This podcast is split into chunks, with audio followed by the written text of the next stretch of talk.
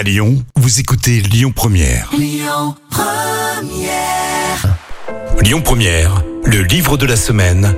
Yannick Cusy. Cette semaine, je vous emmène dans un univers à part, c'est l'univers de Louis Turjanen. Bonjour. Bonjour. On va parler de votre euh, premier livre, Les légendes de Cyrénéa. Tout à fait, c'est mon premier roman, premier tome. C'est un, un univers que je développe depuis plusieurs années. J'ai, un peu la volonté de, de, enfin, de travailler cet univers sur plusieurs supports, que ce soit le cinéma qui est mon domaine de prédilection ou euh, la littérature. Vous avez été bercé par tout ce qui est euh, Seigneur des Anneaux, Tolkien, jeux de rôle aussi, tout ça c'est votre univers. Tout à fait, absolument. Je me rappelle que j'ai appris à lire euh, avec Harry Potter, le premier tome dans les années 2000. Et j'ai très vite enchaîné avec le Seigneur des Anneaux, tout ça. Je suis tombé là-dedans euh, quand j'étais tout petit. Qu'est-ce qui vous plaît dans cet univers? C'est quoi? C'est l'aspect fantastique, c'est ce qui vous fait partir dans, dans un monde euh, imaginaire D'abord, ça commence dans un, un univers euh, qui est le nôtre, et puis et on prend une porte euh, comme ça vers vers un monde magique. Et puis après, de, de, de tomber dans des mondes complètement inventés de, de A à Z, chez Tolkien par exemple. Puis dans d'autres dans d'autres livres, j'ai lu des Pierre Bottero notamment. C'est toute la partie création aussi que j'aime beaucoup et la logique qu'il y a derrière ces, ces univers. Vous avez une, euh, une formation en cinéma et euh, graphique aussi. Ouais. Tout ça, c'est des mondes où intervient beaucoup la technique pour apporter quelque chose de très esthétique. J'imagine que vous êtes très séduit par ça. Absolument. Alors, on en vient à, à vos légendes de Cyrénia.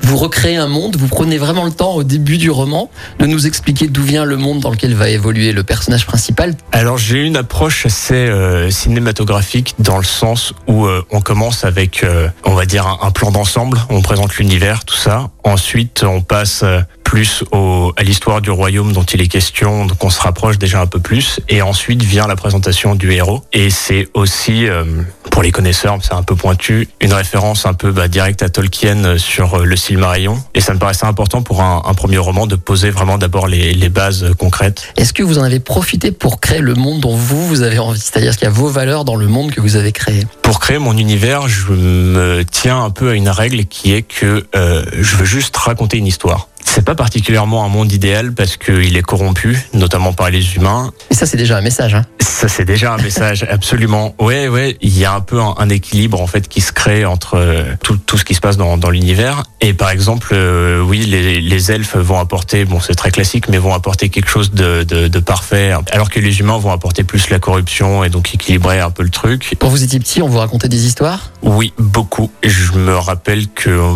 de mémoire, j'ai toujours été abonné à des magazines euh, depuis tout petit, euh, depuis la maternelle, et ça a continué en grandissant. Donc euh, je lisais beaucoup. Je crois que tous les soirs, on devait avoir une histoire de mes parents pour s'endormir. Dans les légendes de Cyrénéa, il y a un personnage principal qui est un chevalier, qui a une mission, en tout cas qui se donne une mission, c'est d'anéantir un dragon qui lui-même d'ailleurs a fait beaucoup de dégâts euh, peu de temps avant. Et c'est euh, un guerrier qui a un peu la, la, la particularité d'être un héros à la retraite. C'est, on raconte au début euh, tous ces tous ces faits d'armes, on fait comprendre qu'en fait c'est vraiment une légende parmi les héros. Et sauf qu'il a toujours été un peu utilisé euh, par euh, différents pouvoirs à droite à gauche et que là il décide euh, au bout d'un moment de, de prendre conscience de sa force et de ce qu'il peut en faire et donc de partir à l'aventure seul euh, pour euh, bah, pour créer un peu euh, le monde qu'il a envie de voir quoi. Le reste, on va pas le dire parce qu'il faut laisser le plaisir de la lecture. Absolument. En tout cas, merci d'être venu nous en parler. En attendant la suite, Oui. je rappelle ce que c'est Les légendes de Cyrénéa et c'est signé Louis Turjanen.